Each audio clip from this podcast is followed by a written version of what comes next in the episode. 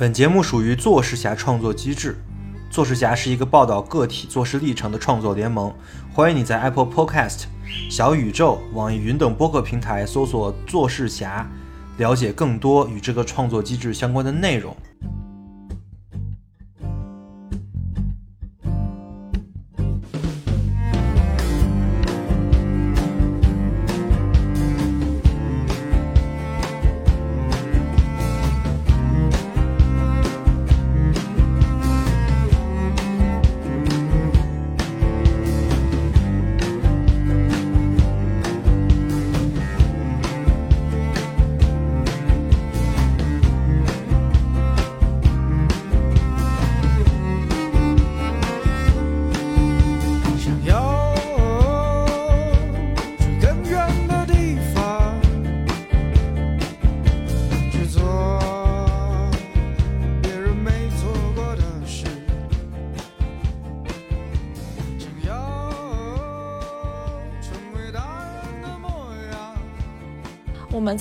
时候，呃，改观可能就会变得非常的粗钝，特别是在这种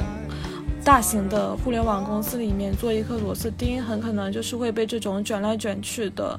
氛围给搞得非常的焦虑，然后这种焦虑会带来。怎么说呢？就是你的感官会变得非常的有钝感吧，产生了钝感。嗯，但是他会觉得说，还是需要保持一种细腻的观察和感受力。所以我就会觉得说，其实感受力这个东西非常重要，并且它是需要锻炼的。如果你顺着，呃，你就是你被惯性裹挟着往下面去走，和大家一起被裹挟着往下走的话，其实就会变成非常面具化的一种状态，行尸走肉的一种状态。如果你要去变得细腻的话，其实需要做一些反抗的东西解。所有你有没有想过这样去去妥协的生活？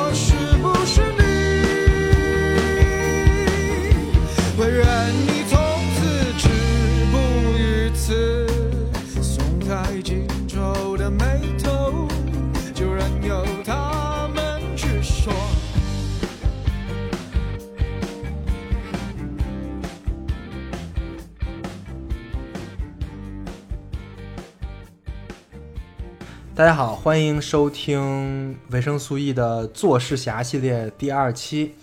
呃，这期我们采访到了，不能算采采访吧，邀请到了呃一个朋友，呃是早见同学，他是日常人间观察这个博客的博客主和余生接假期的这个播客的播客主。呃，早见同学之前在各个大厂都有一些互联网大厂都有一些呃工作经历，在这些大厂的高强度内卷之后呢，呃，早见同学开就就就开始思考很多事情了，然后开始了一个关于事业跟生活的整体转变，啊、这个就是我们今天想跟他主要聊的内容。那早见同学，我们打个招呼呗。嗯，好，大家好，我是早先哈亚咪。嗯，之前我确认一下，你你是喜欢我管你叫早见同学呢，还是叫哈亚米同学呢？都可以，都可以。就是一般来说的话，其实墙内的会叫早早见比较多一点，然后墙外的同学会叫哈亚咪比较多一点。思考一下，我算是墙内还是墙外？嗯，Telegram 我 OK，应该算墙那外吧？我们那那我就叫你哈亚米吧。嗯嗯，这个呃，虽然我不。太熟，这个就是日语的早见的意思。对对对对对，它其实是一个日语名。OK，太好了。那海亚米同学要不要自我介绍一下？嗯，好，嗨，大家好，我是早见海亚咪。嗯，我之前几份工作都在互联网大厂做产品经理，然后现在也不是现在吧，就在做互联网的同时，我也有在做自己的一些 blog 和 podcast。对，大概就是这样。海亚米同学，你的这个日常人间观察，因为我是读者啊，我知道你写的是什么啊，但是肯定有很多听众朋友不是，所以能不能大概介绍一下你这两个你自己做的自我小装置，一个是日常人间观察，一个是余生接假期，都是讲什么的？好呀，呃，首先我可能要提一嘴的是，我的这个在 Telegram 上的日常人间观察的 channel，其实是在今年二月份的时候建立的。然后它其实建立的初衷也是受到了呃 VE 的一个鼓舞，就是 VE 之前出了一期叫做“把电报作为方法”。我其实用 Telegram 已经是有两三年的时间了，但是从来没想到过说在上面进行创作。因为听了那一期播客之后，其实也是受到了一些启发和鼓舞吧，就开始尝试性的在 Telegram 上面去写一些文章和自己的一些日常观察。它可能，嗯，呃，就是我在上面写的一个介绍是说，一个满足日常好奇心的私人手账本，关心科技、人文、艺术、城市公共空间、女性和性别议题、劳工权益、个体叙述、新闻媒体、电影、纪录片、音乐、书、星星等等，嗯。嗯，但其实就是平时写的东西都会比较杂，嗯，在上面其实就现在的话，可能也是有一些些的小小的读者吧。然后非常感谢维生素 E 当时，嗯出的那一期播客给我带来的启发。客气了，客气了，也不是，也不是，并没有，并没有，还是都。还还是都看自己，因为其实我那期播客确实也有很多的人响应，然后做了很多在台的上面的装置，但是真正能坚持下来，然后写这么多的，然后也能像咱们日常人间观察这样写的东西很有趣的，说句实话还真的很少，所以还是都是靠自己。那那个余余生接假期呢？那个那个播客呢？嗯。啊，《余生接假期》这档播客的话，其实是，呃，因为我觉得在写 blog 的过程中，一直是在跟自己发生一个内心的审视和对话，虽然就是可能也会有。读者在你的 blog 上面进行回复，但其实这是一个异步空间，有一个错位的这样的一个交流。嗯，后来我可能会想到说，更多的去打开自己和他人进行更多的交流和沟通。那这个方式可能就是声音，因为你在和别人录播课的对话中，比如说像现在和 V 在对话，他这个事情，啊，这个思想的碰撞和交流是同时发生，并不是异步发生的。所以可能是为了，嗯。就是打开自己吧，所以给自己装了一个声音的装置。这个声音装置就是 Podcast，它可能更多的话题其实也跟我自己关心的议题是一样的，所以和 Blog 应该不会有太大的差别。嗯，对，大概就是。就是可能都是相同的议题，但是是有两个不同的渠道来来做的，对吧？但是我看这个名字还挺有意思的，“余生接假期”。呃，我也是希望这样。嗯，对，它其实，呃，这个名字它是取自于日本的一个推理小说作家，叫一坂幸太郎。一一坂幸太郎，然后他有一本书就叫《余生借假期》，然后里面有一句话我很喜欢，他是说，嗯，不如我们做朋友吧，一起兜风，一起吃饭，从今天开始，我的余生都是假期了。嗯，我觉得这句话就是描写的很，嗯，有一种在跟朋友很闲散的对话。嗯，聊着天的这种感觉，这种氛围感我很喜欢，也是我做这一档比较轻松的，嗯，会比这个 blog 更轻松一点的播客的这样一个初衷吧。我还以为这个事情，这个播这个播客是因为你辞职了，然后认为余生皆假期了，财富自由了，然后才开始做。我希望我活成你描述的这个样子，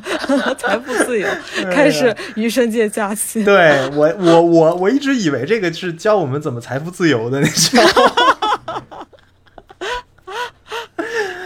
OK，呃，那我大概明白了。然后，那么其实就有一个小问题了，呃，因为我们今天采访的是做事侠嘛，对吧？那个作为一个做事侠。啊，海亚米同学其实做了两方面的事情。第一方面呢，就是我们刚才说的这些自我自我装置，包括播客主啊，包括博客呀。还有一方面呢，就是海亚米一直在做很多的线下活动。那我们先从自我装置开始说吧。自我装置其实我觉得就是可能最主最重要的一些问题呢，就是如何开始的。我觉得这个可能是对所有人，包括。呃，听播客的听众也好，或者说呃，咱们双方的朋友也好，都会有一些启发的一个事情，就是海美同学，呃，你做这个日常人间观察跟余生接假期的这两个播客的，呃，是是有一个什么样的思想过程，或者说感受到了什么样的压力跟动力，才开始做？因为据我所知，你的这个几份工作都在互联网大厂里面，应该都巨忙。嗯，理论上来说，就是根据我认识在互联网大厂的人来说，基本上吃住都是在呃公司旁边的，没有什么自己的生活或者说时间来做这些事情。那么你是如何就是调节的呢？呃，先说如何开始的吧，就是，嗯，其实开始的话，可能要追溯到非常非常久之前。我在高中的时候，就是有参加过高中的文学社，然后我觉得我对于文字的敏锐度和对于表达这一块还是，呃，会比较有兴趣的。哦然后后来的时候，可能，对，后来的时候就可能上了大学，上了大学之后，我就有在玩知乎。大概是大一的时候就开始玩知乎，那个是一三一四年的时候，可能是属于比较早期的时候。哎，还挺有意思的。我跟你讲啊，我上一个采访对象是叫 K 同学，嗯也是做事的人，他也是在一三一四年玩的知乎。是吗？那个时候他高对，那个时候他高中生，然后现在 K 同学都是数学这个领域回答点点赞量第一，哦，是吗？就就 对我发现大家做事都是从玩知乎开始的。对，就是因为我觉得我的那个时代，就其实我是高三的时候开始玩知乎，那但那个时候只看，然后是上了大学之后才有，呃，才有时间开始写吧。哎，那那那对。知乎这个这个平台在早期还真的做了不少事儿啊，那为什么晚期就变成这样了呢？是啊，是啊，就是我在知乎上也有七八万的粉丝吧，然后，对对对，因为现在还更吗？会写啊。很，现在已经完全不玩了。对。就除非是我自己，比如说发了一期播客啊，或者是我现在 blog 都不会往上面更了，就发播客的时候会往上面同步一下，它只是变成了一个、呃，通知的一个可能是渠道月活的 app 啊 对对对，变变成通知的渠道了。哎呀，真的很有意思。哎呀，知乎真是自己把自己给作死了。但但其实我我因为呃我还是挺爱知乎的，这原因就对他还是有感情的。原因是在于说我其实自己我当年大学学的专业和互联网是完全没有相关的，嗯，然后我是因为大二大三的时候写了一个回答，然后被呃一个初创公司看中之后，就邀请我一起加入到他们，所以我就开始了第一份相当于是互联网的实习，哦。然后后来第二份在大厂的实习也是我拿着呃我在上一份创业公司的实习经历，加上我在知乎的一些输出，然后拿到了一份大厂的实习的机会，然后又因为这个大厂的实习机会，最后在校招的时候又拿到另外一个大厂的正式 offer，所以我觉得其实知乎对我来说还职业生涯的就起点，它其实影响了就职业生涯的第一份实习，就是从知知知乎上找的，或者说知乎给了你机会，是吧？对啊对对，因为早期知乎的话，它其实是最多的人。第一是程序员，第二是互联网的设计师 designer，第三个可能就是呃，第三个是啥来着？我忘了，反正就是 IT 从业者会比较多。哎，真的还挺好玩的。我觉得那个时候知乎算是一个红利期吧，就是在一三到一六年这段时间，好像就就是最开始像李开复啊这样的人，呃，都在知乎上有回答，然后之后吸引了很多很优秀的人。但是再往后，就我也不知道为什么，可能是因为商业化吧，还是因为什么，就可能有营收压力了，然后做的就越来越差了。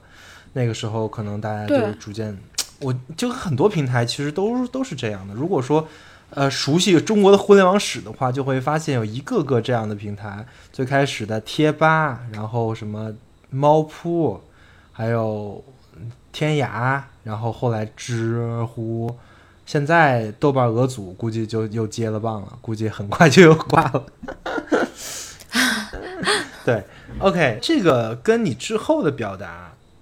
呃，你认为关系大吗？就是你在知乎上或就是说话之后，是对你的这个勇气有了很大帮助吗？还是怎么样？就是就是你就敢在公共空间表表达了，是这样吗？对，我觉得知乎算是最小的一块试验田吧。嗯，我从这块试验田里面开始知道了，我其实写的东西是会被人认可，并且我能够从这件事里面自然而然的去获得一些利益。比如说，我并不是为了找工作去玩的知乎，但因为玩知乎，所以顺便找到了实习的机会和工作机会，让我觉得这个事情它可能会带来很多的可能性。对，然后嗯，后来知乎不是没落了嘛，所以大三、大四开始我就不玩知乎了，我就开始玩豆瓣了。嗯嗯，玩了豆瓣之后，其实也是就是一开始的时候可能只有几十个 follower，但是慢慢到现在可能也积累了一批的嗯一批的关注者吧。就我不喜欢叫粉丝，感觉有一种 权力的关系在里面。嗯，我 我也是，我也很不喜欢，因为。因为其实大家选择看什么东西、听什么东西都是个人的选择，并不是说他看什么东东西你就跟他有有一种权利关系。呃，相反，我觉得那一些真的觉得自己跟粉丝有权利关系，管他们叫粉丝的人，可能是呃有点癔症，你知道吗？嗯，我也觉得，就是不要太把自己当回事儿。对对，然后下一个问题就是。既然你上班了，然后相当于知乎也没落了，为什么又开始想做那个你的这个个人表达呢？因为，呃，你的工作应该是蛮忙的。对，是的。嗯，就是我发现了一个规律，就是人在成为社畜之后，灵气就会消失。就是，哎哎，我觉得你这句话特别的痛彻心扉，有很多的社畜听到了这句话就流下了眼泪。对对对，我有一篇 blog 的草稿一直在草稿箱里面，它标题就叫“所以成为社畜之后灵气会消失”，对不对？所以对不对啊？我们对的对的，我们都迫切想知道这个到这个这个答案，你知道吗？嗯，但是我觉得如果不想让它消失的话，我们就需要做不断的输出跟表达。对，首先要有输入，然后再做输出的表达。就这个给我印象很深刻的是，呃，我因为在可能在大厂吧，所以身边的人都是非常，嗯，怎么说呢，汲汲于事吧，就是这是一个中性词，没有任何带有价值判断的意思在。嗯，就是可能呃，他们会对股票呀或者。买房呀，或者是炒股呀，或者是呃互联网公司内的八卦和跳槽机会等等，这些都是更感兴趣。你一下就给我们了一个非常完美的中年油腻男士的画像，你知道？但但这种中年油腻男士，可能在年轻的互联网社畜身上，不管男女都有。哎呀，然后我我之前是有一个老板，然后他是。嗯，他很神奇，就我很喜欢他，他他也很神奇，他是知知乎早期的一个员工，就知乎早期的员工其实还是带有一种气质的，这种气质理想主义的，对理想主义的。然后呃，我跟他有一次弯弯的时候，嗯，他就问我说：“你最近有没有什么观察？”呃，或者心得就随便聊天吧。然后我当时以为他会说到一些产品功能上面的东西，或者是业务呃指标上面的一些东西，我就一直在搜肠刮肚。然后后来他就突然开始望向窗外，他就说：“你有没有发现，其实我们的窗户外面有一条十三号线的轻轨？那时候在北京，他那条轻轨驶过的时候会有轰隆隆的声音。然后呃，这一幕其实非常。”不像上不像北京很很很日本的那种电影的那种，我还以为他嫌吵，没有，你看这就是理想主义和实用主义的区别。然后他又说，还有最近春天了，你有没有发现我们，因为我们那条路叫知春路嘛？他说，呃，上班路上知春路旁边的花已经开了，就是它是一个那个海米同学，我提醒你一下啊。就是上班在知春路的大厂，可能就那么一个。没 事没事，反正也辞职了是吧？也就反正换了好几轮了。对对对对，那就是比较久远啊。嗯，对，换了好几轮了。可以可以。反正他的意思就是说，其实我们在工作的时候，呃，改观可能就会变得非常的粗钝，特别是在这种大型的互联网公司里面，做一颗螺丝钉，很可能就是会被这种卷来卷去的。氛围给搞得非常的焦虑，然后这种焦虑会带来怎么说呢？就是你的感官会变得非常的有钝感吧，产生了钝感。嗯，但是他会觉得说，还是需要保持一种细腻的观察和感受力。所以我就会觉得说，其实感受力这个东西非常重要，并且它是需要锻炼的。如果你顺着，呃，你就是你被惯性裹挟着往下面去走，和大家一起被裹挟着往下走的话，其实就会。变成非常面具化的一种状态，行尸走肉的一种状态。如果你要去变得细腻的话，其实是需要做一些反抗的东西的。但是，但是海亚米同学，你那个时候应该没有什么时间吧？那个时候，据我所知，那个大厂应该是大小周的。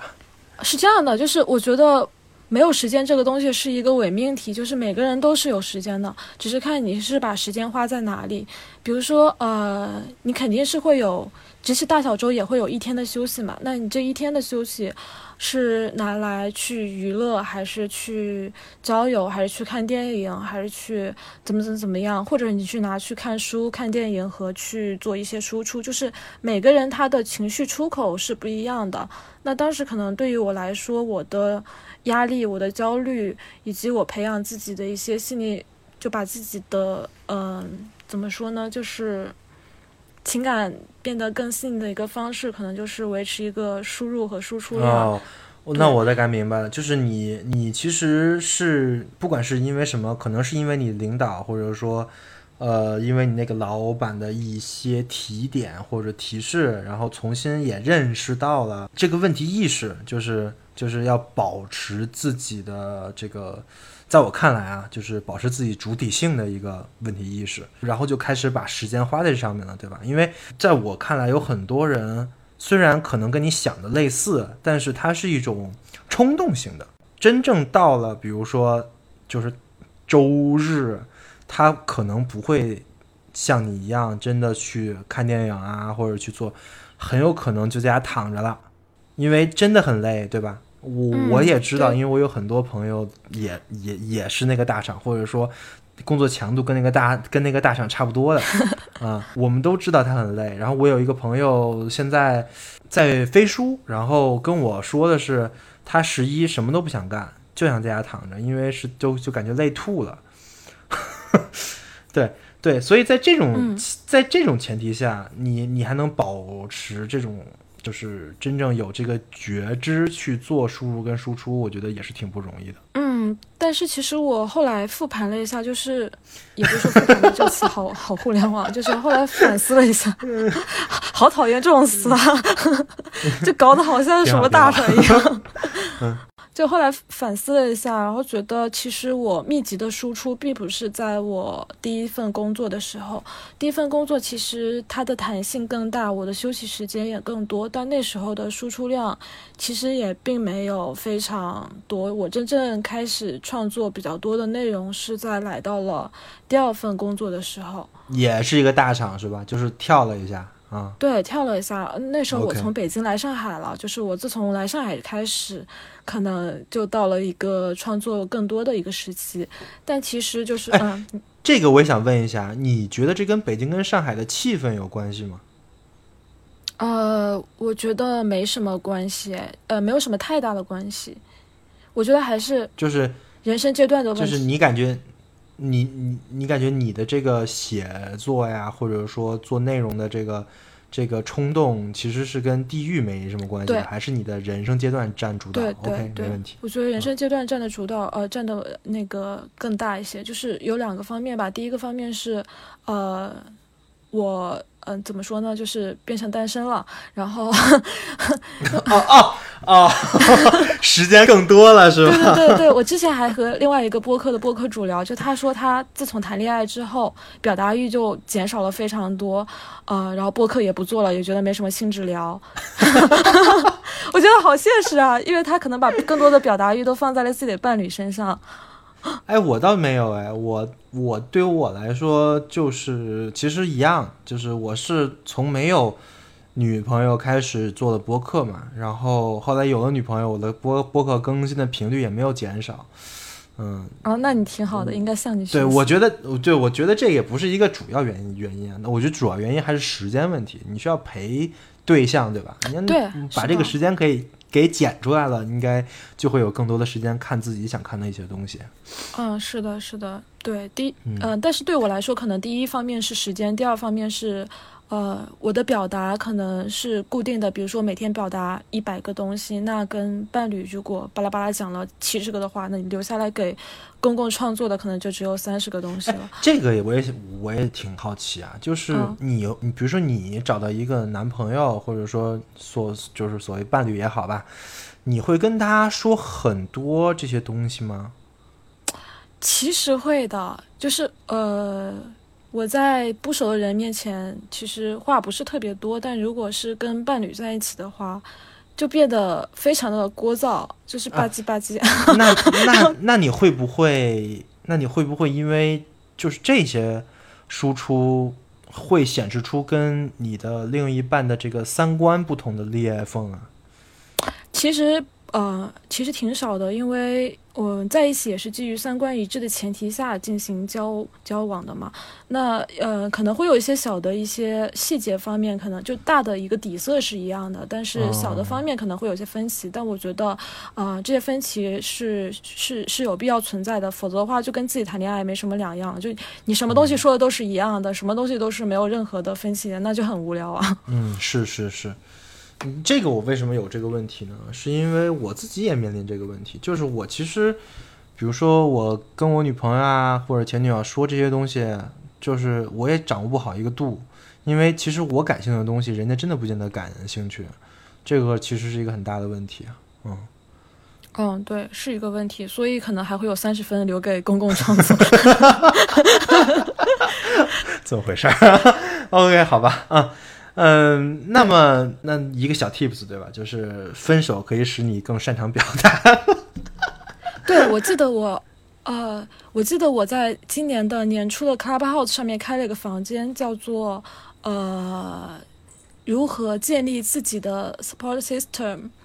对，然后呃，其中有一个女生，她也是就是跟我一样的情况，就是可能是差不多时间，然后分的手。然后她当时说一句话，对我的影响非常非常大。她就说，呃，因为我当时一直觉得分手是一个小世界的破裂，就是你和双方建立起一个对抗外界所有恶意的小世界，它消失了，坍塌了。那这个对你来说的打击是非常大的。但是那个女生她说了一句话，是说，呃，这个小世界可能坍塌了，但是，呃，你会飞到更远、更高的地方，把爱传递给更多人。然后这个事情就变成了我，因为是年初的 Clubhouse 嘛，就变成了我今年的一个小目标吧，嗯就是。把爱传播给更多人。这句话怎么说的怎么 这么圣不不，母呢？我我我 我忘了我理解的意思就是说没有那么奇怪我我理解这句话的嗯意意思就是说，把能跟那个另一半逼逼这些事情，就是说换个地儿逼逼，是这个意思对吧？对啊，呃对啊，怎么变成传教士什么把爱传播给更多人什么挺好，挺好，挺？好，没关系，没关系。传教传教士也可以嘛，我觉得这都是一个很好的事情，不要不要笑话他们。嗯好的，好的，行好的。那那我们继续说哈，就是那那你是怎么会有这种，就是我我我相信一定会碰到时间分配的问题，这个你是如何解决的？啊，对，这个就是其实会回到刚才那个问题，就第一点是因为我单身了嘛，这个事情不是那么重要，重要的是第二点。第二点是我到了这个公公司之后，我呃下一份工作其实是比上一份工作更忙的。首先，它是完全单休，就是九九六，然后呃每天可能最早都是十一点钟完，十一点钟才下班，然后每周休息一天的时间。真是过分，这是一个什么样的厂？对对对这件事，情告诉我们，互联网大厂太太可怕了啊！对这个状 态非非常非常糟糕，我觉得是这个状态下我才能够去，嗯、做更多的输入和输出的表达，就是太压抑了，太痛苦了，我一定需要一个出口。这个出口对于很多人来说，可能比如说是躺着，或者去打个游戏，或者是去喝点酒，但可能嗯，就还是刚刚说的，每个人的出口不太一样。我的出口是去创作，这个事情能够让我去抵抗日常的琐屑，去嗯，就是嗯你相当于别人把创作或者说输入跟输出看成是一种工作，或者说一种比较累的事情，然后你你是把它当成一种解解压的手段，是吧？对，没错。对于我来说，这是一种在非常高压、非常变态的工作强度下重新整理自己内心秩序的一种方式。OK，那这个是怎么训练出来的？因为我相信，如果说这有一些诀窍的话，那我那可能会创作的人会更更多吧。嗯，啊，对，这里有个诀窍，其实很简单，就四个字，但它非常难，就是早睡早起。你知道，对于上海的年轻人来说，这个事情有多难吗？对对，嗯，海米同学，我们我们现在录音的时间是十一点半，你跟我现在说这个事情，感觉好像啊，不太有现在是十。一，不是工作时间，所以没关系。啊啊啊啊！所以你的意思就是，工作时间一定要早睡早起，然后对于对于你这种，比如说之前九九六这种情况来说，那你早起的话，就有很大的一部分时间是在上班之，前的，没错，你说的非常对。对，就是我的哦早睡，呃，可能就是我十一点钟下班，然后我把家搬到了非常公司离公司非常近的距离，所以可能我十一点二十就到家了。到家之后我就赶紧洗漱，然后洗完漱就把呃手机和 iPad 全都关掉，然后看开 Kindle，然后看电子书，嗯、看的还一定是要是那种很让人昏昏欲睡的哲学相关的 书。啊，你的看书的目的不是为了看书，我明白了，对不起，维生素 E 这一档哲学播客非常有客。道理。哦，原来是这样啊！这就是我的播客的一个非常大的功功效功能，你对知道吗？对对，已经有不止一个人给我反反馈了，说只要我听的不是那个就是跟朋友说闲谈的节目，只要听那个正正经的节目，做成一个播单，十分钟绝对能让人 睡着。是的，调一个睡眠模式就好。嗯，真好，真好，非常非常好。啊我我当时就会保证自己在十二点钟之前入睡。啊、入睡之后呢？那这样的话，就是你你在晚上，这样的话你在晚上没有任何的娱乐活动，对吧？对，是的，所以我其实那两年活得非常的自闭，就完全是一个处于向内的状态。OK OK，明白了。啊对对对，呃工作日六天。呃，但是这样的话，其实在我看来是很能激发一个人的这个创，因为如果说他把自己的时间跟自己的这个要做的事情给固给固定下来的话，那么你就会在每个时间里更加快自己在做的这个事情的效率。这是我看的一个是，这是我的自自己的一个经经验啊。是的，你说的非常对。所以你这样肯定会，嗯，所以你这样肯定会非常有创作的热情。啊、就所以我觉得早睡早起真的是一个很很很好的 tips，对吧？是的，尤其是针对于弹性上班的人来说。对，是的，是的，就是你早上醒来之后，可能大家都没有起床，你这段时间是完全属于你自己的，也不会有任何的消息来打扰你。嗯，所以你早上大概几点起床？然后大概都做什么呀？我大概其实六点钟就会起床了吧，然后起床之后是，嗯、因为我家离中山公园很近嘛，所以我会去中山公园和一个运动组织一起锻炼，然后在大草坪上大家一起练那个 HIT，就是 H I I T，然后锻炼完我操，那个好累的，啊是啊 那个练完了得喘一天，那那那个练完了就会精神一天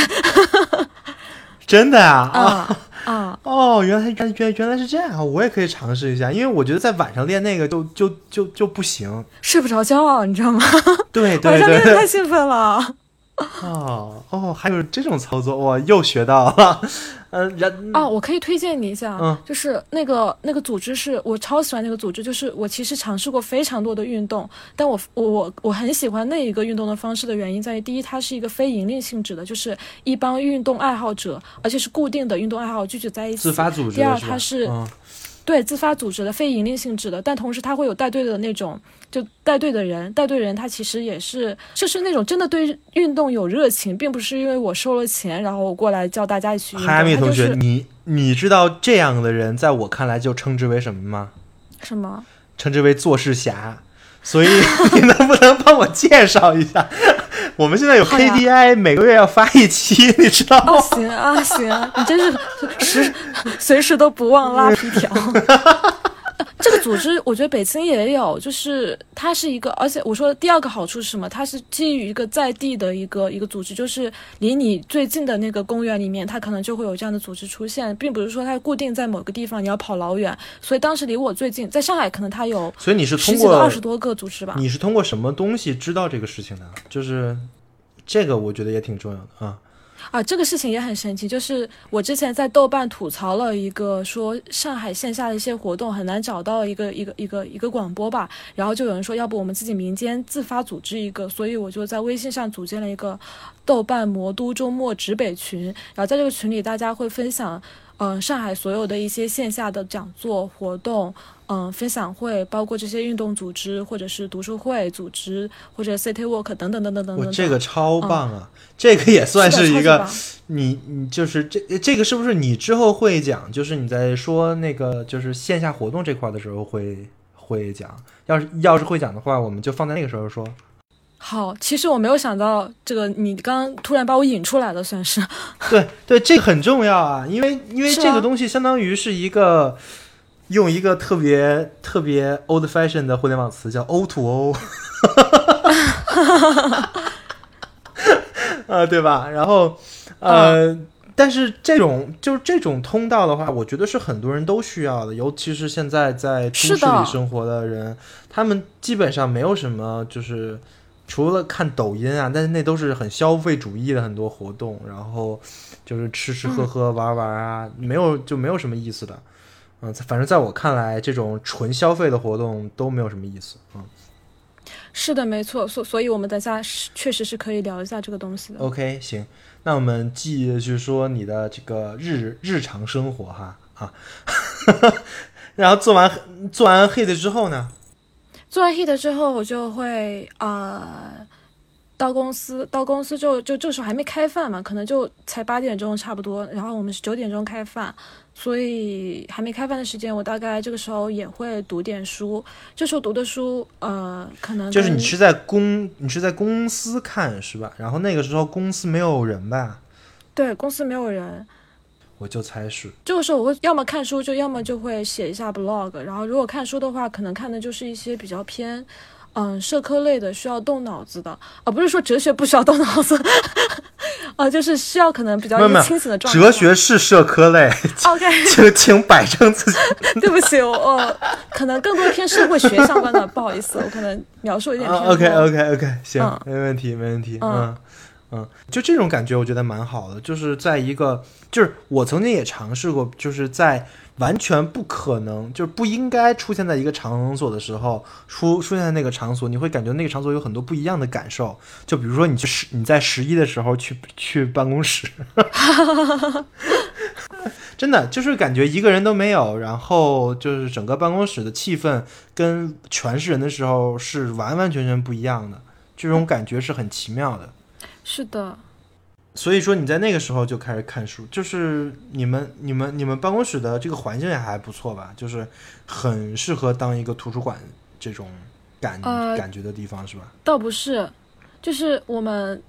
工位其实也挺小的，然后又很拥挤。但是当时我们是在一个非常高的高层上面，然后那个高层上面又可以俯瞰上海，嗯，很大一片区域，也能看到就是比如说陆家嘴三件套这种，就就是那个 view 还挺好的。我就会把那个窗帘拉开，然后因为那个窗帘上就呃我是坐在离窗最近的那个靠窗的位置，然后那个窗是一个落地窗，它打开之后就能俯瞰整个上海，就很美。然后就会对着那边看书，有一种自己是 CEO 的感觉。哎 我感觉你的这些事情就是都非常的，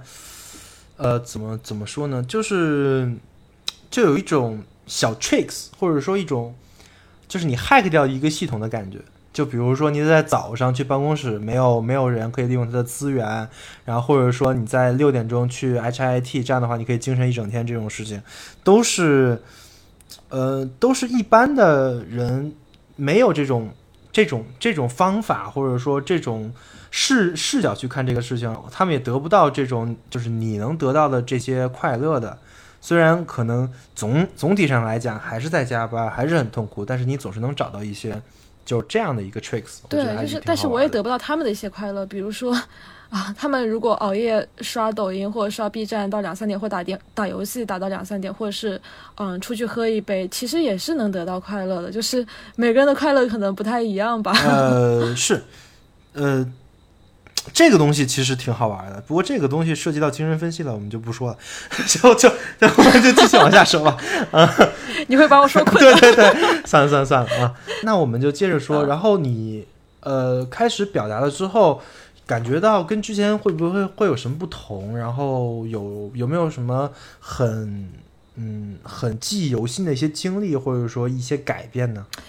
啊，记忆犹新的经历和改变有，就是呃，这两年我在上海，其实比如说我在上海这家公司里面，其实是很奇怪，来了两年没有交到一个朋友，然后呃，呃，你们公司是那种山头文化比较强的吗？还是就是各各做各的？然后其实公司内部员工跟员工的关系也都没什么关啊，后系的那种。者后者，啊，就是其实还是大就就大大家关系都不太好，或者说或者说就没有什么关系，不，是好不是好的对，不是关系不太好，啊是可能没什么关系。但对我来说又有点特殊的是，我也不想在公司内 social。就其实如果你想在公司内找到朋友也是可以的，但我不喜欢。就比如说我中午晚饭，中午晚上的时候有晚饭时间嘛，呃，我也不会和别人一起吃饭，我就会自己看书，或者是自己去逛逛，去外面逛逛这种，嗯、还是个人选择的问题。就我选择不社交，因为我要有更多的时间留给输入和输出。嗯，那如果是这样的话，你可能会承担这个选择的一些，呃，一些一些代价。这代价可能就是你在职业上的这个升职会慢一点。哦，我不 care，OK，但但但其实是我们那边呃，反正就是很复杂，它其实是一个扁平化的一个结构，所以呃，它也不会存在说什么名义上的给你升个职的这种。那可能如果是一个暗地里的，呃，就是那种，也不是说暗地，就是悄悄的那种升职的话，其实呃，你的业务能力如果不错，然后。做的还行 OK，我明白了嗯对对对，他不会看你的那，就他不会。这家公司的好处就在于说他他其实也算是一个比较高速发展的公司，然后大家又又很累，做的事情很多，所以不会搞那种杂七杂八的人际关系。你要跟同事搞好关系，你才哦能升职加薪，这种不会有，就很简单，哦很纯粹。就是你啊们、就干事。啊啊！我那我那我那我们那我明白了。嗯啊，那跟我们其实不太一样，就是因为因为像像我从事的这个行业，或者说这些工作，其实跟人的打交道是一个非常重要的一个事情。因为如果你的跟人打交道打的少的话，那你做事会遇到重重的阻碍。啊，就对对，就是因为就是大家大家的资源都是有限的，那这个有限的嗯资源是给你还是给其他人？其实一方面是看你这个事情能不能在你手里办成，能不能嗯就是见人见见成效。那另一但另外一方面还是看你跟他的这个个人关系交往，他他觉得他觉不觉得你靠谱等等等，就就就这方面的事情还是挺多的。就咱们在就是在你这个大厂里，这些事情还比较少，对吧？对对对，就是很简单，就是做做事儿。哦，那还那还挺好，那还那还挺挺挺学生气的，我觉得，就是是一个类类似于高校啊科研的一个事情、不，我觉得这个事嗯情是很社畜的一个事情。他没有把你当人，因为人是需要有社交的，人是需要和人去打交道的。啊，你懂吗？哦我能理解你你的意思了嗯，啊，就是你在这个工作里，你获得不到汉娜·安特说的那种交往，或者说是那种那种，就是最高的那个那个那个，就是去工作、去言谈、去影响别人的这个这个事情比较少，大家还主要是在干自己的事儿，是吧？啊是你的工具感会非常非常强，你不觉得自己是个人？哦，那这个其实挺危险的对，是的，所以有一段时间我非常抑郁。啊。那那那这么看，我觉得我的工作还可以。你跟我比，谁的工作都很可以。那我大概能明白你的抑郁的原因是什么。是的那所以所以其实很多朋友所以很多朋友跟我聊完天之后，他们都会开心起来。就是 就他们他们觉得自己工作很糟心的时候，跟我聊完天都会开心起来。啊，原来是这样。对，哎呀，太过分了。刚刚说什么来着？我忘，我没听到。嗯，那那你大概是怎么排解的？就是这种输出是你排解的一个方案吗？对，是我排解的一个方式。呃，其实我在嗯今年三四月份的时候是陷入到极度的一个非常糟糕的状态里面。然后我、因为我那段时间非常想辞职，已经拿完年终了，非常想辞职了，但是又因为一个巨大的惯性，所以并没有迈出那一步。所以呃那段时间我是活在一个非常虚无的一个状态里，但同时其实三四月份是我在四五月份，三四五月份吧，是我在 Telegram 上面写博客写的最多，并且反响最好，呃，并且可能涨涨就是那个订阅数涨得最快的一段时间。嗯嗯，所以有时候我觉得还挺奇妙的，就是你哦在状态很不好的时候，你会从一些虚拟的世界里，比如说像从文本或者从电影这些呃这些比较虚的东西里面去获得一些支撑，同时把这些东西消化之后，自己再结合一些过往的经历也好，或者自己的感受也好，把这些东西输出出来。这个时候，你的创作可能是。嗯，你的作品可能是会更好、更细腻、更有趣，但其实你自己的状态是非常糟糕的。嗯，但是其实在我看来啊，就是首首首先没有什么虚跟不跟不虚这个一个区别，只要能影响到嗯人的这种就是思维、情绪或者说爱欲的这些事情，我认为都是一样的啊。嗯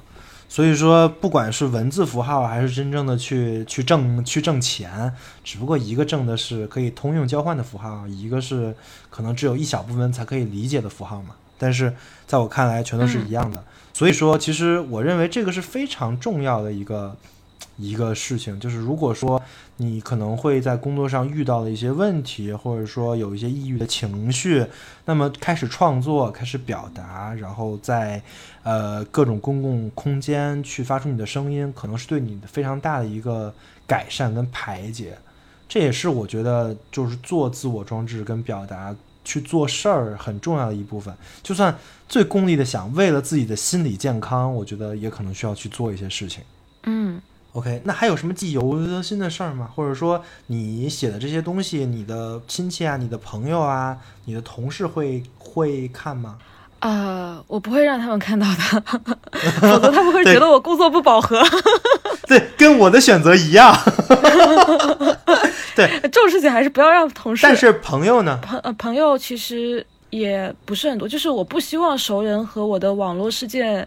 呃，交杂在一起。我还是希望分得比较开一点，就是可能就是那种属于对于熟人和社恐，对于对于陌生人又又很特别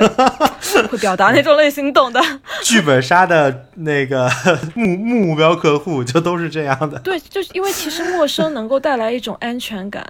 你会觉得这个环境是安全的，因为没有人嗯，能够嗯，非常理解。对嗯对对，你那有什么你懂的记忆犹新的故事吗？啊，有有有，就是我在今年四月份的时候，呃，我刚刚也说到了嘛，就其实我这两年是活在一个非常自闭，来上海之后是活在一个非常自闭、没有朋友的一个一个一个环境里面，然后同时又，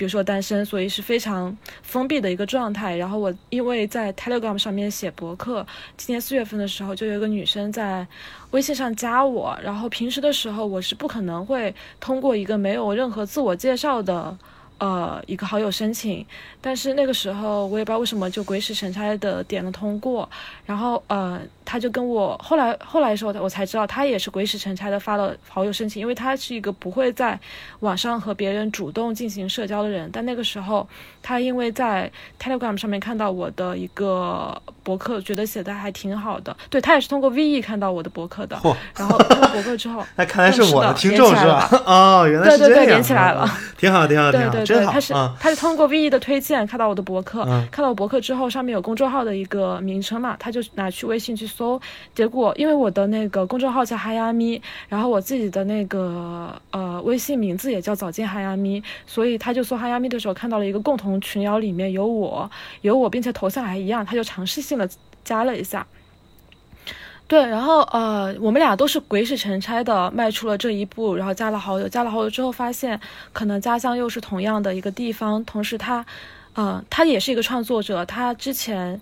嗯、写的我我其实也可以讲他的名字啦，因为他他叫若冰，然后他之前是在三明治也做了一个叫“若有所生”呃“若有所播”的一个播客创作的一个栏目，就采访很多的一些 podcaster，嗯包括他自己也做一档叫做呃也也叫也做了一档播客，然后自己也会平时写一些 blog，所以我其实呃。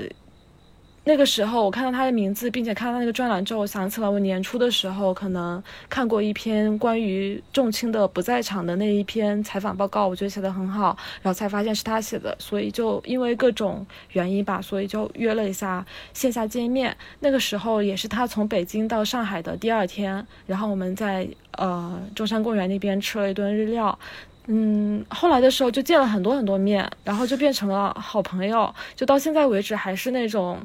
就是在上海交到朋友啦，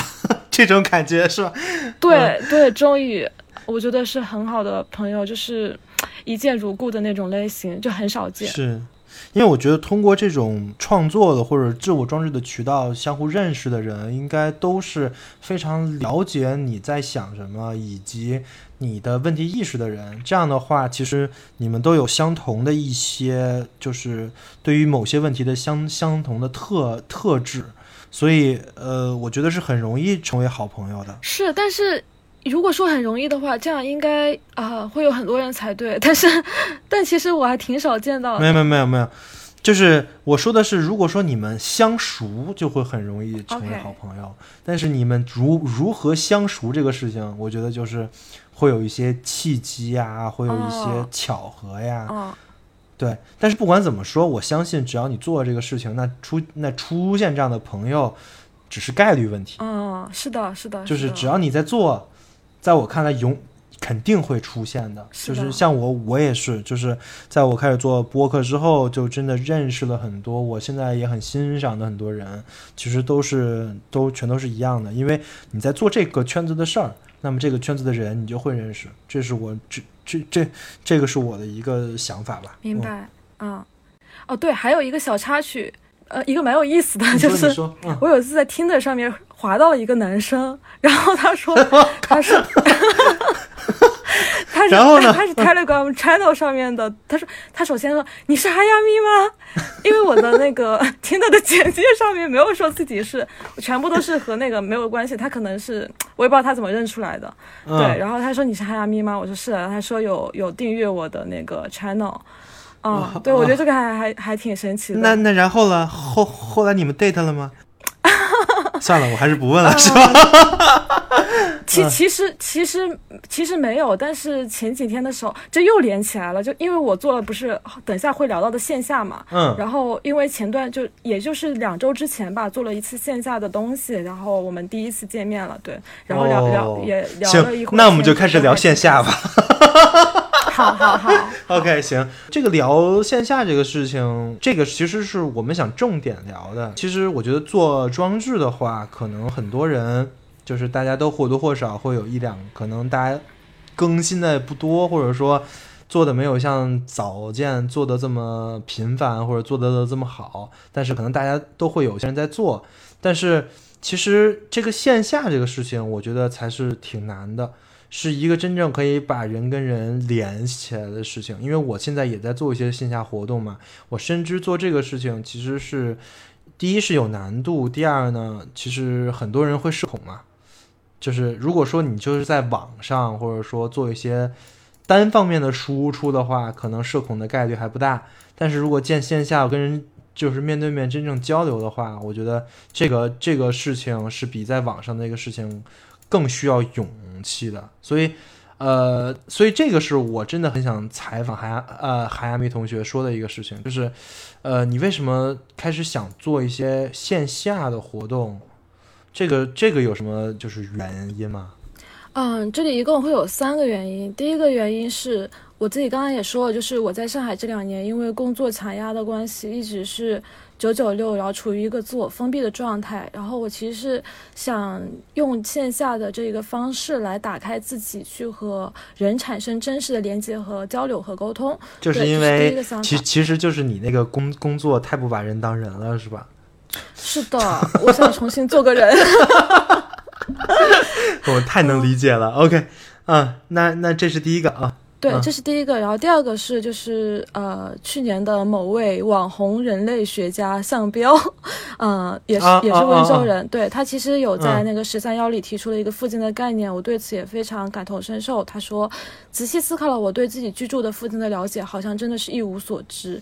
在这生活了三年的地方，依然感觉每天都是那样的，与我无与我无关。那么附近消失了，去哪里了呢？然后我就想说，就是能不能通过线下的这种方式去重新连接附近，去跟，呃，也是也是就是去找到一些和自己生活比较相关的东西，比较落地的东西，就从可能就是从一个比较文本建构的一个天空上飘下来，落在地上的感觉对。这个我这个我也认为非常重要，因嗯为其实现在都市人都是在生活在一条线上，对，他每天从一个点活动到一个点，活动到一个点，但是很少有人活活在一条面上，就是嗯他会去把周围的事情以一个螺旋式的事情都转一遍。我家旁边有没有一个？这什么什么什么店，然后这店的老板是干什么的，然后他的孩子是干什么的？真的有人会去去聊这些事情吗？我觉得真的很少。而这个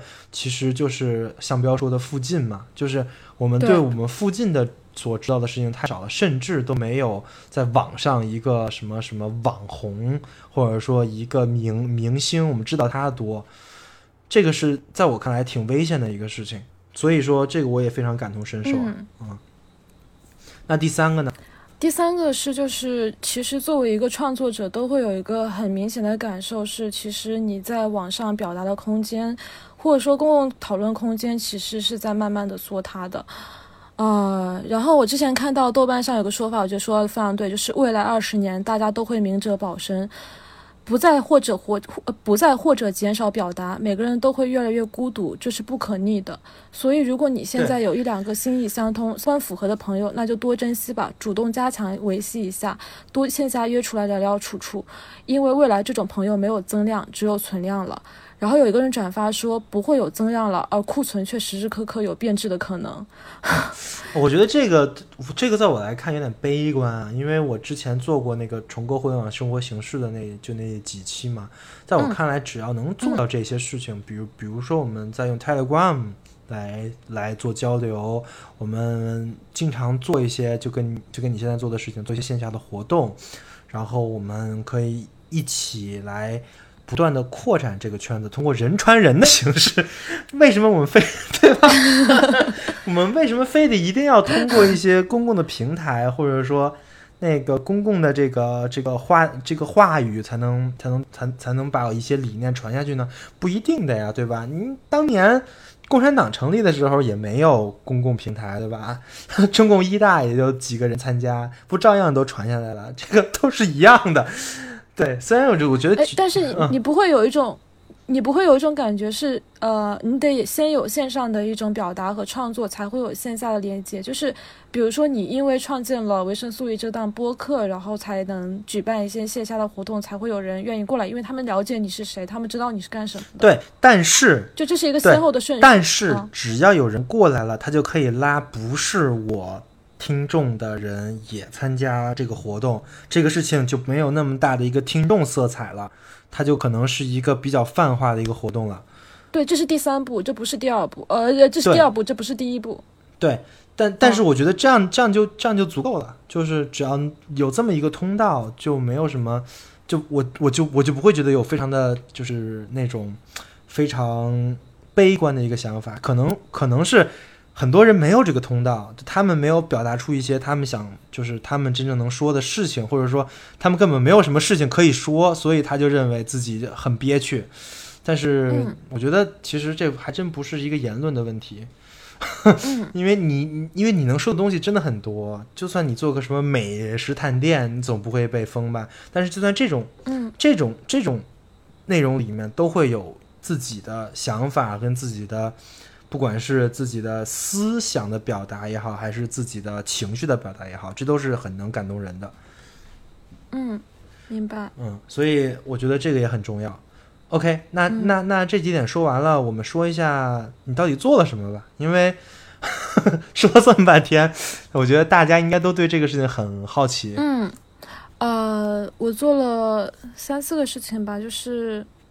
第一个事情是我从去年开始组建了一个叫做豆瓣魔都周末指北的群，然后这个群的、嗯，这个我们刚才说了，然后然后现在有多少人了？然后现在还能再参加吗？可以参加，现在大概四百二十多个人吧，都是人人传啊，人，还有八十个位置是吧？虚位以待。还有八十个位置，那到时候，哦，哦，这个是不是已经不能通过二维码进群了？必须得邀请啊？对，是的，就微信就这点不好，就是我也想过有建 Telegram 群，但是因为很多呃活动是基于小程序的，所以在 Telegram 上面分享比较不太好分是。而且其实如果说做走线下活动的话，我还是不建议用 Telegram，因为它呃，因为因为如果说线下的话，大家都肯定得加个微信啊或者什么，就是你你再逃避微信，微信是。普通人或者说一般人的一个主要联络方式，这个事情是不会变的。是的，就所以所以你不能你不能因为就是你讨厌他，所以就切断了跟他们的联哦，系，是的，这是这是不能的，就是这是一种倒错。嗯。这又回到精神分析了。算了，那个那我们接那我们接着说。嗯。啊，OK，能不能到时候就是在这期节目发的时候，你给一个方法能加你的群的？因为我相信肯定很有很多呃，在上海的听众可能希望就是天、呃参与这个，或者说到时候搞个二群啊、三群啊，你们到时候同步一下那个这个活动就行了。其实，嗯，好好，我我觉得我觉得直接加我微信就可以了，因为呃，我之前有想过搞一个什么小助手的一个。呃，小号的微信，但后来嗯没搞的原因是，我觉得微信它也配我搞两个号，所以，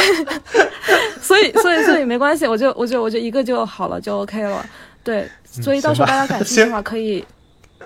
对对嗯对，可以，就是到时候加我微信，然后手动拉就好了。然后在这个群里，就不仅会分享上海很多的一些小众的文艺的一些活动，可能也会有，就是之前也会有群友约，比如说像。呃，天气好的时候，就会有人说下午想去滨江骑车，然后就会有人一起约去滨江那边骑骑车聊聊对天，这样。还有那个那个早见同学，能不能到时候拉我也进去一趟？因为虽然我不是魔都的，但是我觉得里面嗯应该有很多做事侠，然后我的哦 KPI 就完都成 KPI 了，没问题，可以，可以吧？嗯，行。对，可以，行，嗯这是这是挺好玩的啊、这个是一个事儿，然后还有吗？嗯这第一个事儿，然后第二个事儿是，嗯，第二个事是我在现在在做一个叫做“游牧沪上周末”的企划，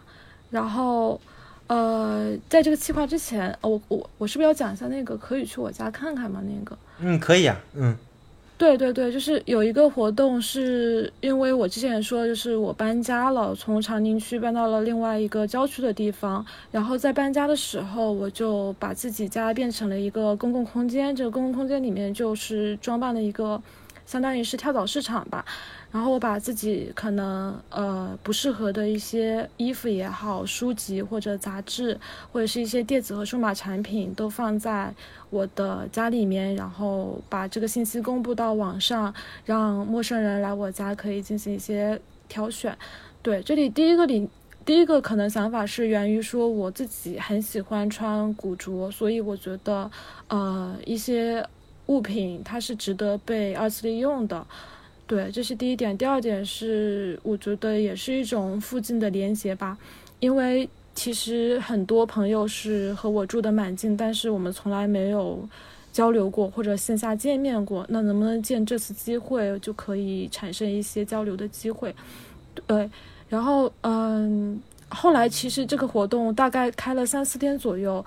有两三天，有三天的时间还是工作日的晚上，就是因为那几天都在工作嘛，所以可能只有晚上八点以后才有时间。但是四天的时间可能来了五六十号人，并且这五六十号人里面只有三四个人是我真正线下见过面的熟人，其他要么都是网友，要么都是陌生人。所以这个，他们来了之后，不光、这个是不是其实对于、对于你来说是一个非常大的鼓励？说明其实做线下活动是一个非常，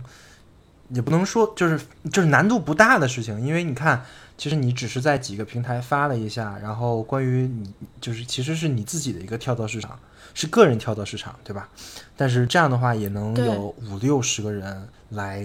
你们这里，然后跟你一起聊天，一起选购，我觉得这是一个很大的成就了，说明其实。呃，海梅同学，你的这个影响力还蛮大。啊，倒倒不是影响力大，就但是他们后来给出的一些反馈，确实让我的信心有一些增强吧。就是会有人觉得这个活动参加完觉得很有趣，说会把这个纳入到自己这个夏日的，呃，如果要给自己做一个夏日回忆录的话，这一天晚上一定是很值得纪念的一晚。对，就是他们其实，而而且我觉得嗯这个活动其实还是可以复制的，比如说是的，谁如果说要就是搬家呀什么的，也是可以做的，这是一个非常好的创意。对，是的，就是呃，前三天的时候就已经，比如说东西已经卖的差不多了，不管书还是衣服都卖的差不多了。那第四天晚上的时候，还是因为我第二天就要搬家了嘛，所以第四天晚上还是来了很多人，然后他们就坐在我床上，我家很小，没有什么太多的什么沙发呀、客厅啊什么之类的，所以他们就坐在床上，然后一起就。女生就一起，因为我就是那个活动是 girls only 嘛，所以就就一群女生会坐在床上聊一些自己遇到的困惑，然后大家就开始非常积极的进行共情和和 和鼓励吧。对，哦就变成变成了女一个生也聊线下的这个心理工作坊，是吧 有点像。？OK，行。然后这个是你之前做的，然后现在你马上又要做一个，是吧？对，就马上要做的是，也是跟搬家有关吧，就是因为我从市区搬到了郊区，但是我又是一个非常不甘心住在郊区的人，所以我就灵机一动，做了一个游牧户上周末的计划。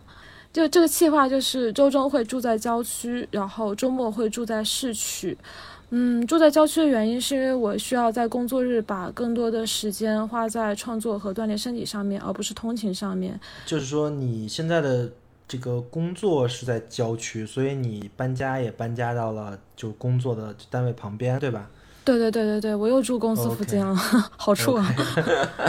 OK，然后但是你的周六周日，其实你是想回到市区的，其实想在市，其实想在市区生活，或者说至少体验不同的这种跟工作日不同的这种感受。对对对，我我原来打算是我在我很我我原来是打算很想在我很喜欢的一条街道，就愚园路上面租一个房子，就可能同时租两套房子，一套是周中住，一套是周末住那。还是有后来没有，实施的原因，对，后来没有实施的原因是因为太穷了，没有钱。明白了。OK，其实我觉得这个是很有意思的事情，因为你跟很多人是相反的。就很多人在郊区有房子嘛，或者说很很多人他们在周一到周五是在市嗯中心上班啊，嗯或者怎么样，他们周六周日就是想去郊区散心的。啊既然有一个相反的逻辑的话，你们就完全可以做一个对对冲，相当于就是 对吧？像是围城内外，等价交换。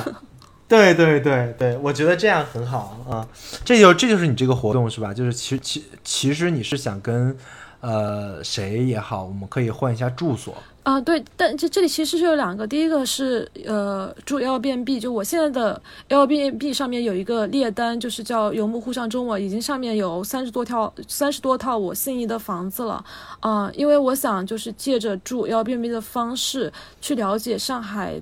市区内各个区的一个特色，包括街道的风格，包括房东他装扮自己房子时候的一个想法是什么，包括就是很多 Airbnb 里面会有那种 co-living 的一个方式，能够和房东或者是其他房客去产生一些交流和沟通。哦，对对，这这就是我刚才想问的。其实嗯你不是、你你不只是想一个人住，你还是想跟很多人线下的见面，然后咱们再一起聊一聊很多事情，对吧？就是通过这个住 Airbnb 这个这个这个事儿。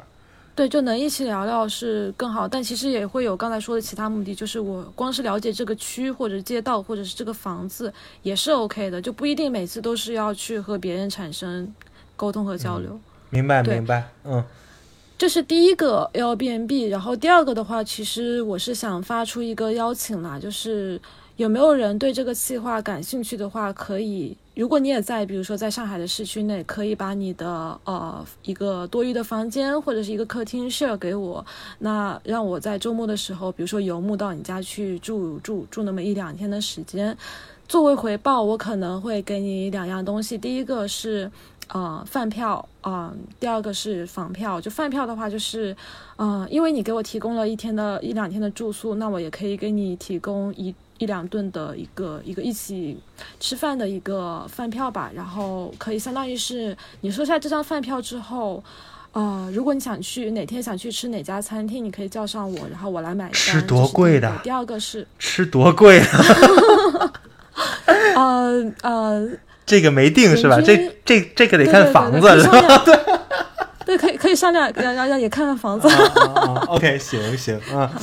这可以商量，对。虽然上千我也支付不起，但是可以商量。嗯，对，因为上海据我所知，美美美食的城堡啊，这可是什么好吃的都有，各种各样的地方的各种各样的好吃的，跟北京形成鲜明啊对比。我跟你讲，北京人的吐槽，，但是也很贵，所以你要想好，不见得比住爱宾是便宜啊。啊，也是，所以到时候再商量。好，嗯 嗯，然后还有第二个就是会给你一张房票，如果你，因为我刚刚也说到，就是我会做 Airbnb 嘛，如果你自己在家里住腻了的话，想出来，呃，住住其他人的房子，或只是单纯，比如说对某一个房子比较感兴趣的话，那可以用这张房票跟我兑换，和我一起住 Airbnb 一晚的一个方式，啊，这个相当于就是说你大概就这样。你在周末进城，他在周末去郊区，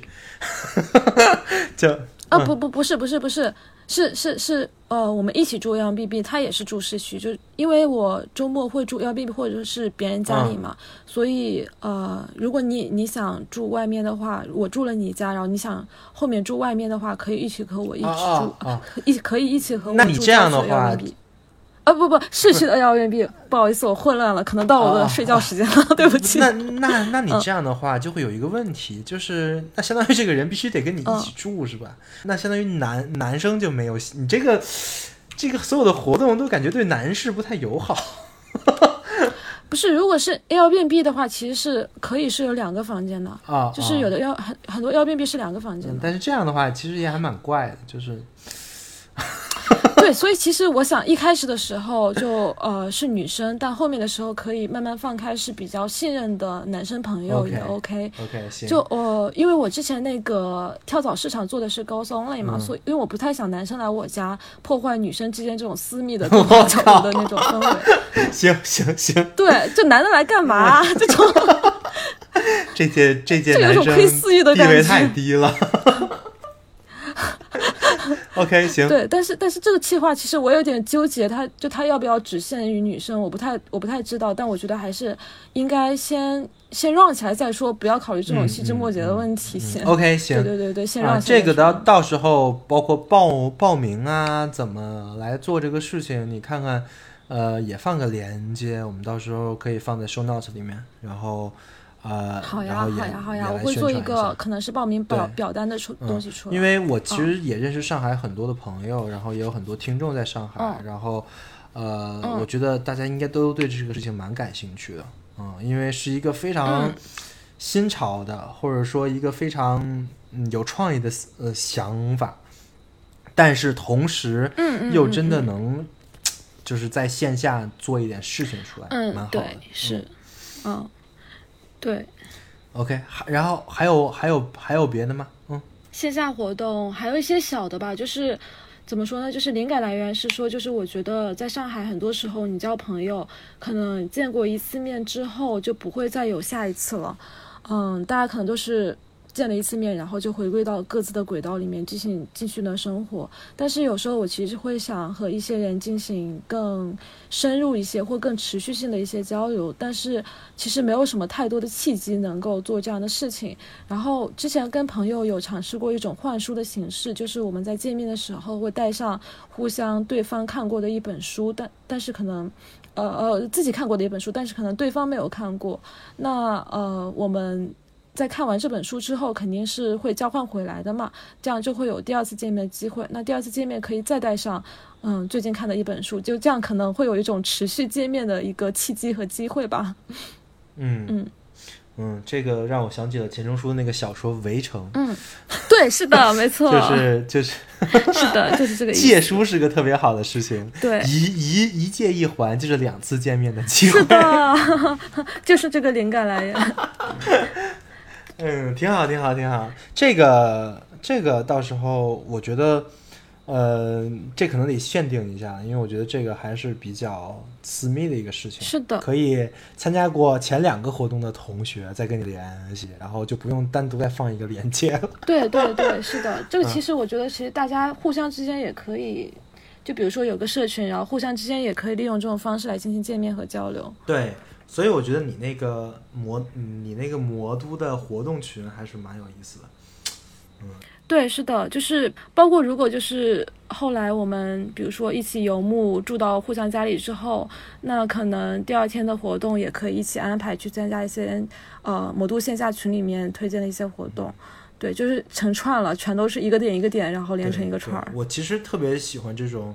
在你不知道在做做什么东西，但是你突然发现你做的这几个东西都能连起来的这种感觉，是一个非常有趣的事情。嗯，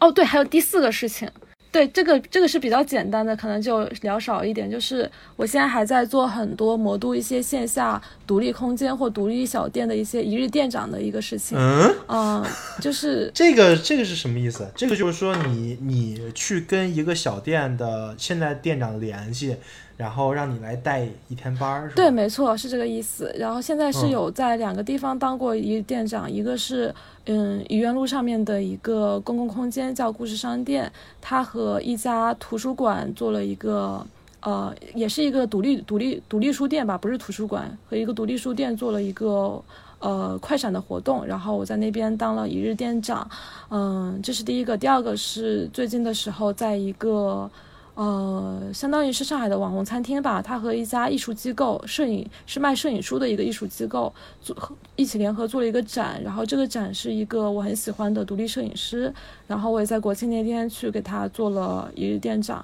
对，然后后面的时候也会就和其他的一些嗯我喜欢的一些独立小店去做这样的一些活动。通过这个方式，就是想去观察，呃。怎么说呢？观察都市男女的一种生活状态吧。呃，其实我觉得这个事情本身是一个经历嘛，就是你，我觉得与其说你去观察人，不如说你去观察这个事儿。就是做在这个店打工，或者说做店长的话，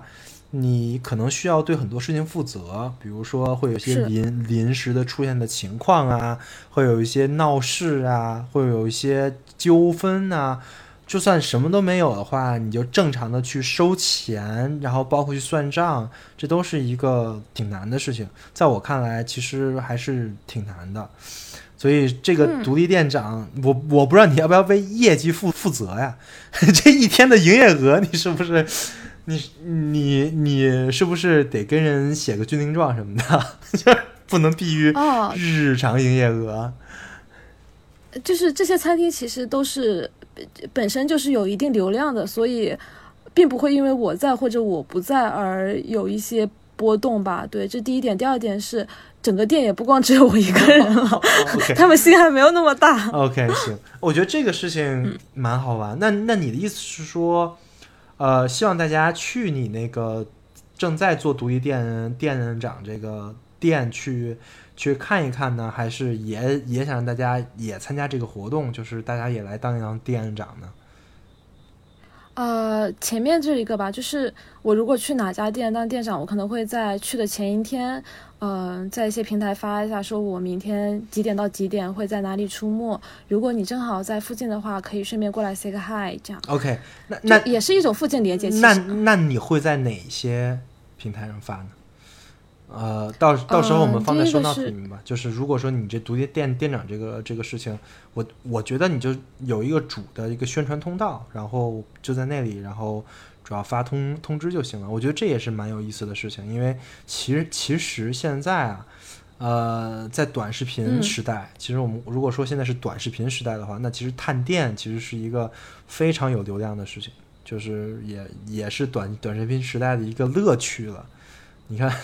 听说不是说沈阳一千万人有九百万都在探店，还有一百万是开店的。是的，对，但是这个真的还是挺好玩的。然后，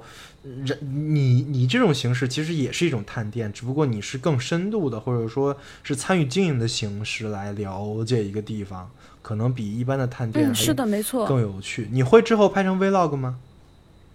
对对对，我会拍。哎，这个事情，我我最近真的很烦恼，就是我很想拍成 vlog，但是，呃，你如果要拍成 vlog 的话，你其实是需要一个第三者介入的。你你你如果作为一个当事人的话，嗯，对你，除非拿个 GoPro 在身对，上你，就没有办法拍，对吧？所以这个时候就迫切需要一个人帮你拍，一个闺蜜或者是一个男朋友，是吧？但这样又傻乎乎的显得就感觉像是什么电台在录制，嗯就什么嗯电视台在录制什么节目一样。对对对，我知道，不自然了嗯就但是我觉得嗯拍、拍出来还是很有意思的，因为这个经历本身也是一个，嗯，挺好玩的。嗯，是，OK，行，那我们最后总结一下吧。就是其实我觉得，呃，海阿米同学给我们带来很多不同的视角。最重要的就是你在一个大厂工工作，然后在在一个都市里正在卷的时候，可能如果说你跳出来，再利用你的课余的时间、业余的时间做一些不同的事情，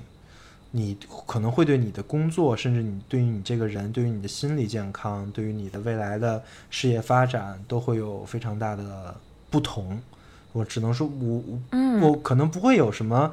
就或者说我们不敢打打包票说会有什么长进，会有什么改变，会有会有会有会有升职加薪什么的。但是我觉得不同肯定是会有的，就是会会对你的人生产产生更多不同的可能性，认识更多的就在你的这个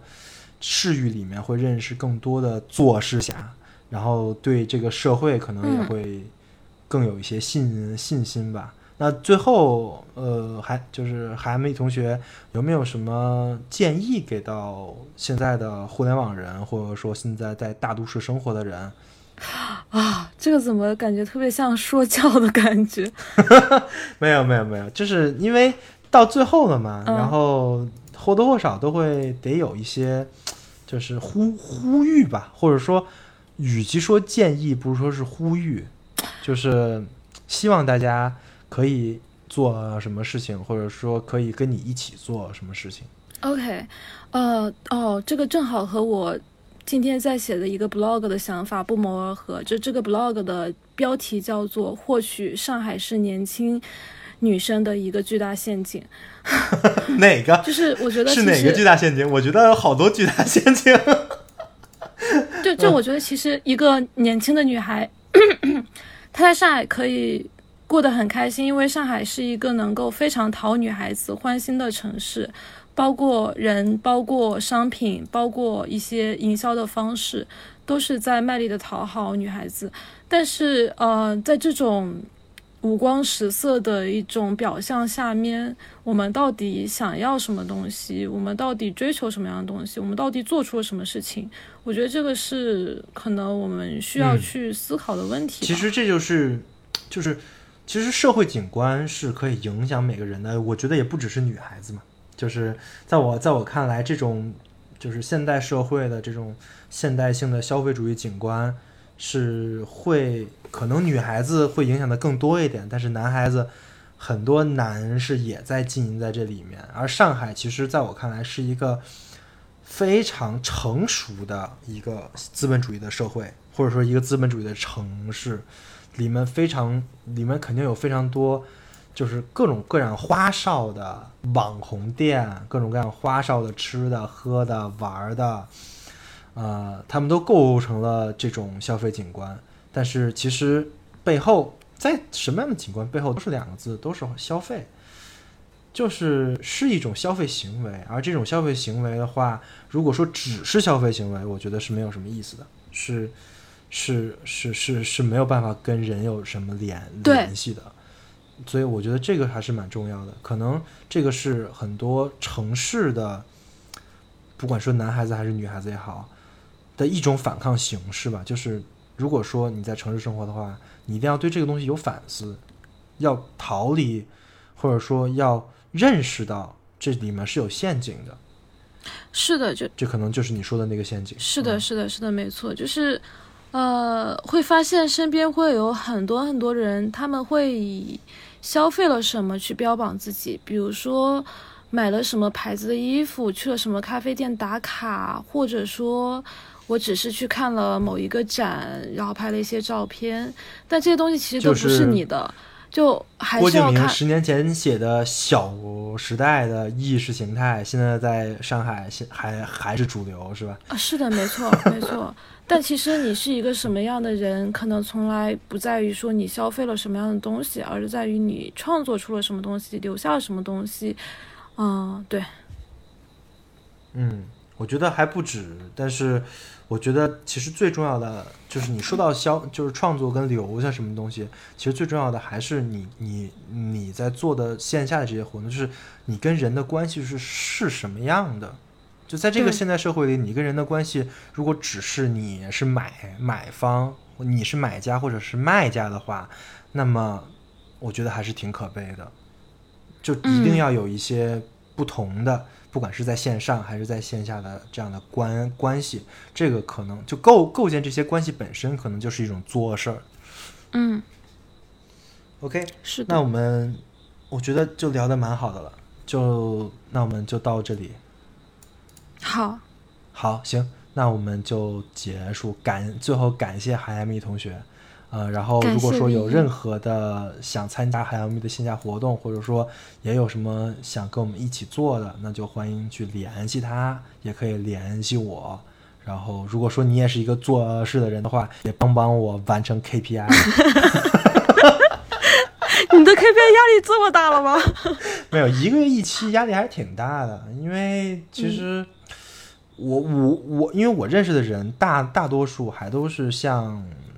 就是就是都市人嘛，就是像海亚米同学这样的。我就是如果真的是比如比如比如说在什么某某某村儿里干什么活儿的那种做事儿的人，我还是我还不认识，所以这个压力还蛮大的。就我只能通过腾讯公益、水滴筹这些地方认识。太悲惨了。好吧，行，那我们就说到这儿，那我们下期再见，嗯拜拜拜拜。好，嗯拜拜。维生素 E 是一款完全免费的知识分享播客计划。目前，维生素 E 已有了自己的社群跟主播课外的各类实践项目，社群跟项目的通知均在 Telegram 频道。如果您对播客内容感兴趣，希望获得维生素 E 的书单以及阅读相关拓展资料，或者希望参与维生素 E 的实践项目，与其他听众一起讨论，欢迎点击收到自己的群组连接关注频道。此外，如果认为本期播客内容对您有所帮助，欢迎转发到各大互联网平台。感谢您的支持，让我们一起重构互联网生活形式，期待您的加入。